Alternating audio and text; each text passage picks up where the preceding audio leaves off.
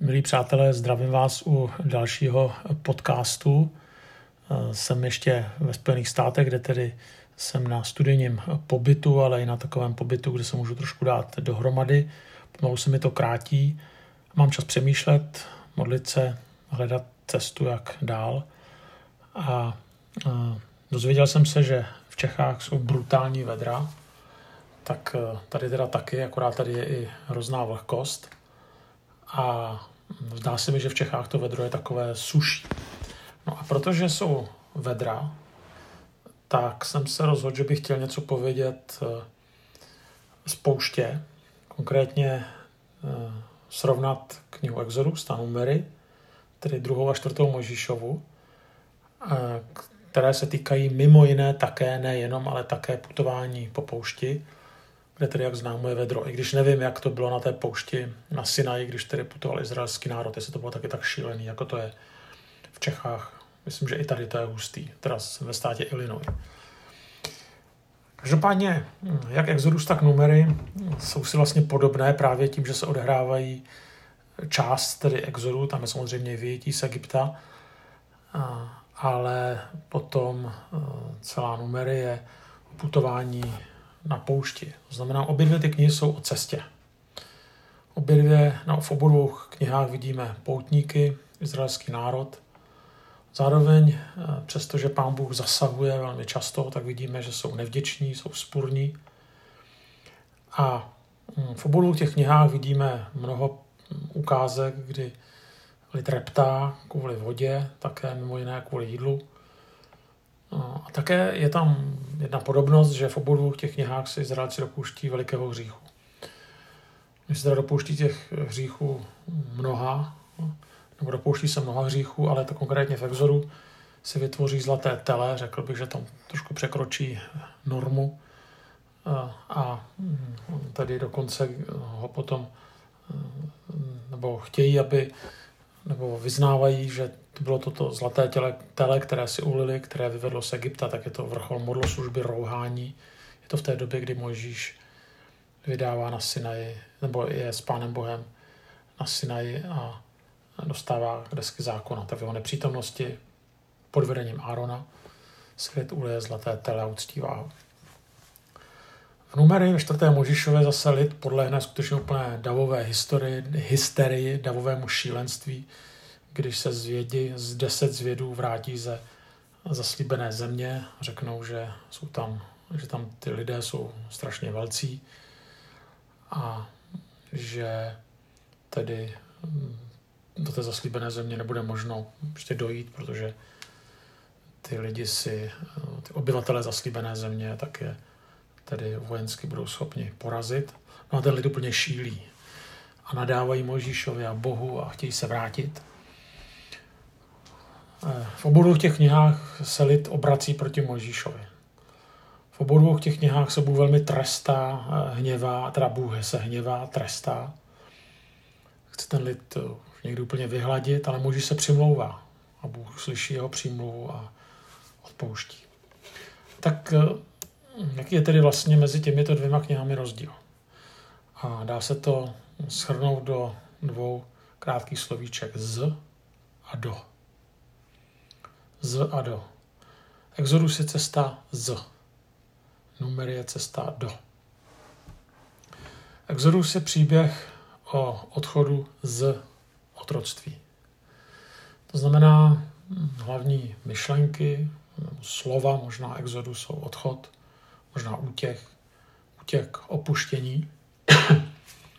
jo, je to tedy někdy odejít z, utéci z, opustit.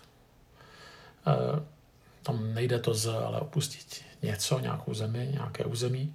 Proti tomu v knize Numery mají lidé Egyptu už daleko za sebou, už bylo dáno desatero, eh, mají pouštní svatyni postavenou. A co mají dělat jí dál? Jít do, dívat se vpřed, když se tomu říkávalo ke světlým zítřkům. Eh, odešli už dávno z otroctví, je před nimi ty zaslíbená země. To zní, to zní dobře, ne? otroctví je pryč, ty nejhorší utrapy pominuli, tak teďka už jenom ty světlé zítřky. Kdybychom nečetli starý zákon, tak bychom asi mohli si myslet, že ta druhá polovina cesty bude lehčí. Minimálně o to, že bude plná naděje a že lidé budou optimističtější. Mají za sebou fantastickou zkušenost odchodu z Egypta. To bylo úžasné, že, dokáz, že pán Bůh jim umožnil tady takhle vlastně snadno odejít viděli, nebo asi viděli utopení jedné z největších armád eh, tehdejší civilizace, Arfaraonovy armády, nebo minimálně té jízdy. Zažili zázračné rozestoupení Rudého moře, zvítězili nad Amálekem. Prostě měli úžasné zkušenosti s boží eh, přítomností. Hmm. A tak ta otázka je, čeho by se ještě měli bát. Prostě nejenom, že věděli, ale hlavně zažili, že Bůh je s nimi a že neexistuje žádná síla, která by je mohla zastavit. Takže vzhůru k světlým zítřkům. Ale ve skutečnosti vidíme přesný opak. Nálada ve čtvrté Možíšově je ještě temnější než v Exoru. V Exoru samozřejmě lidé taky reptali a spouzali se, vzpomínali na Egypt. A když vidíme čtvrtou Možíšovu, tak tam se to jako kumuluje. V části čtvrté Možíšovi je výčet lidu, pak tam jsou některé vydání některých dalších eh, zákonů, nějaké Mojžíšovy řeči, ale když tam je ten děj, jo, celá čtvrtá Mojžíšova není jenom děj, ale když tam je děj, tak až nápadně často je tam skoro, nebo ne skoro, ale v mnoha kapitolách je nějaká spoura. Je ta spoura po té, co se navrátí z Vědové. Pak je to spoura Korachovců, to je 16. kapitola. Spoura na poušti Syn, 20. kapitola. Spoura na cestě k Rákosovému moře ohnivý hadi, 21. kapitola. Spoura v Šítímu a smilstvo s Moabkami, 25. kapitola. Spoura Rubenovců a Gádovců, 32. kapitola. A tak tady vidíme jednu spouru za druhou. E, navíc často je Možíšovo vedení velmi tvrdě spochybňováno. Korachovci mu vyčítají, že se na ně povyšuje. Lidé prostě říkají, Možíši, ty jsi nám přišel zahubit. Tak to je taky, ale tady to je ještě víc. A tak bychom to nečekali. Jo. Proč bychom, tak teď měli, už měli mít tu naději, že, prostě, že už je to nejhorší za nima, prostě otroctví je za nima. Faraon byl poražen. Co se stalo? Proč to tak je? Odpověď je, protože cesta z, jakkoliv může být těžká, je nakonec jednodušší než cesta do. To ukážu na některých oborech lidské činnosti. Politika, když dojde k revoluci a k převratu, tak určitě to stojí mnoho obětí. Obdivujeme ty, kteří šli na, na barikády, ať doslova nebo obrazně, kteří se obětovali. Ale, a to jsme začali nakonec i u nás, po té, co si lidé chvíli užijí, užívají štěstí a užívají si svobody, tak najednou poznají, že, že ještě těžší, ještě složitější bude vytvořit svobodnou společnost kde vládnou zákony, kde vládne respekt k lidským právům. Jo, tyran je svržen, super, ale co dál? Jo. Vymezovali jsme se proti něčemu, svět byl v podstatě černobílý, to zlo, to byl ten tyran. Najednou vstupujeme do světa, který je mnohem víc šedivější. Když se podíváte na lidský život, tak je to vlastně podobné. Jo? Je jednodušší se bouřit proti něčemu, rebelovat proti někomu, eh, vědět, co nechci, než někam jít. Vždycky je lehčí kritizovat a vědět tedy, co nechci, kdo mě štve, a co určitě ne, s čím určitě nesouhlasím, než vědět, co chci a kam směřuji. Hmm. Takže to vidíme v politice, vidíme to v životě. Eh, myslím si, že existuje i biologický důvod, proč to tak je protože takhle pán Bůh udělal. My jsme geneticky vybavení tak, abychom rychle reagovali na nebezpečí, abychom reagovali na eh, něco, co se nám nelíbí. Jo? To znamená, když přijde nějaké nebezpečí, tak eh, naše instinkty začnou pracovat, začnou pracovat emoce a řídíme se heslem fight or flight, to znamená bojovat nebo utéci. Tomu se přizpůsobí vlastně organismus, to znamená, naše smysly se napnou, prokrví se nám svaly, spozorníme, tělo vyprodukuje adrenalin. To je vlastně to, co působí stres. A to je dobře. Eh, ale když nebezpečí nebo ta těžká situace pomine, tak najednou jsme úplně překvapeni, jakou obrovskou smíru, sílu jsme v sobě dokázali vyvinout. Jo, třeba někdy dlouhodobě, jo, když je člověk v nějakém dlouhodobém stresu, tak dokáže neuvěřitelné věci. Pak si řekne, jak jsem tohle to mohl vydržet. Jo. No pak to pomine, ale najednou zjišťujeme, že se to nejhorší je takzvaně za námi, ale pokračovat je někdy ještě složitější. Eh, a je to proto, že když jdeme dál, tak vlastně zažíváme věci, které jsme nikdy předtím nezažili. Potřebujeme se učit nové dovednosti, potřebujeme získat další sílu, potřebujeme napnout vůli. A to samozřejmě vyžaduje ty nejlepší lidské schopnosti, jako je zodpovědnost, jako jak jsem říkal, vůle, to schopnost představit si něco není, mít nějakou vizi, za něčím jít, jít do neznáma. To znamená, znova chci opakovat to, co vidíme v těch knihách Exodus a Leviticus, uh, numery, to znamená prv, druhá, čtvrtá Možišova, tak vidíme, že něco opustit, jako není to lehké. Já nechci říkat, že to je pohoda. Jo. Nebo se vůči něčemu vymezit. Jo. Ale jít dál někdy je ještě těžší. Často je to těžší. Jo, na začátku máme vůli, máme energii, eh, víme, čeho se chceme zbavit, co je třeba změnit. Někdy proti něčemu rebelujeme, někdy právě. Nakonec se nám to podaří, jsme rádi, dosáhli jsme to, ale co dál? Izraelci vyšli, radovali se, že vyšli, ale teďka co dál? A ukazuje se v čtvrtém Možišově, že to vlastně nezvládali. Já si myslím, že tohle je jako komplexnější, že problémy mnoha lidí je, že vlastně nevědí, co chtějí v životě. A proti něčemu třeba rebelují a nevědí, kam jít. Ale to není jenom v lidských životech, takhle to může být i u mnoha zborů, mnoha církví.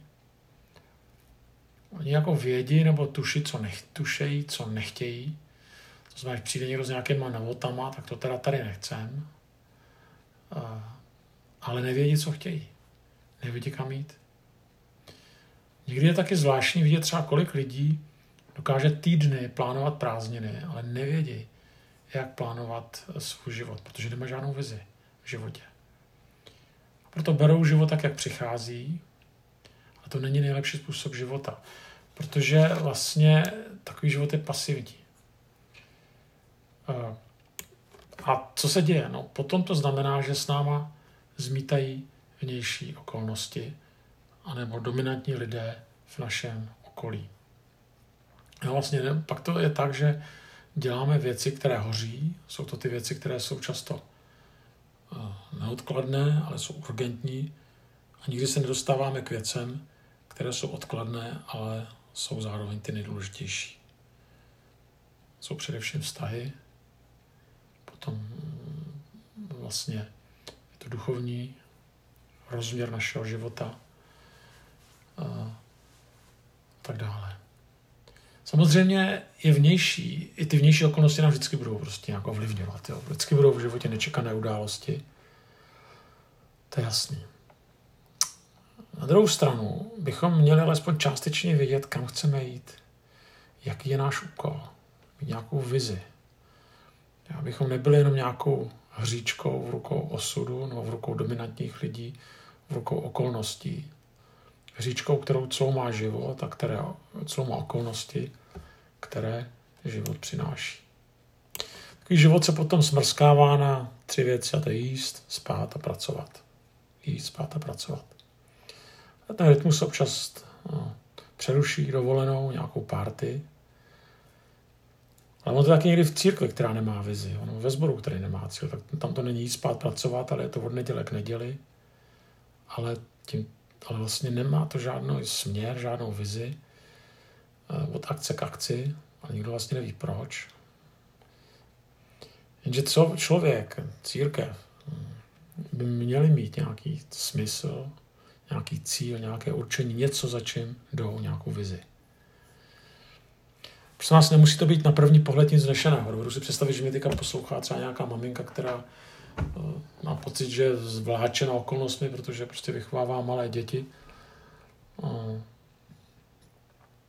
nedávno mi psala jedna maminka, která má tři děti, myslím si, že ještě kojí, ptala se mě na některé věci okolo té nešťastné petice, která vyvolala tolik emocí a hezky jsme si párkrát, vyměnili jsme si pár mailů a ona mi napsala, že obdivuje, jak to všechno stíhám. Já jsem jí odepsal, já mnohem víc obdivuju to, jak to stíháš ty.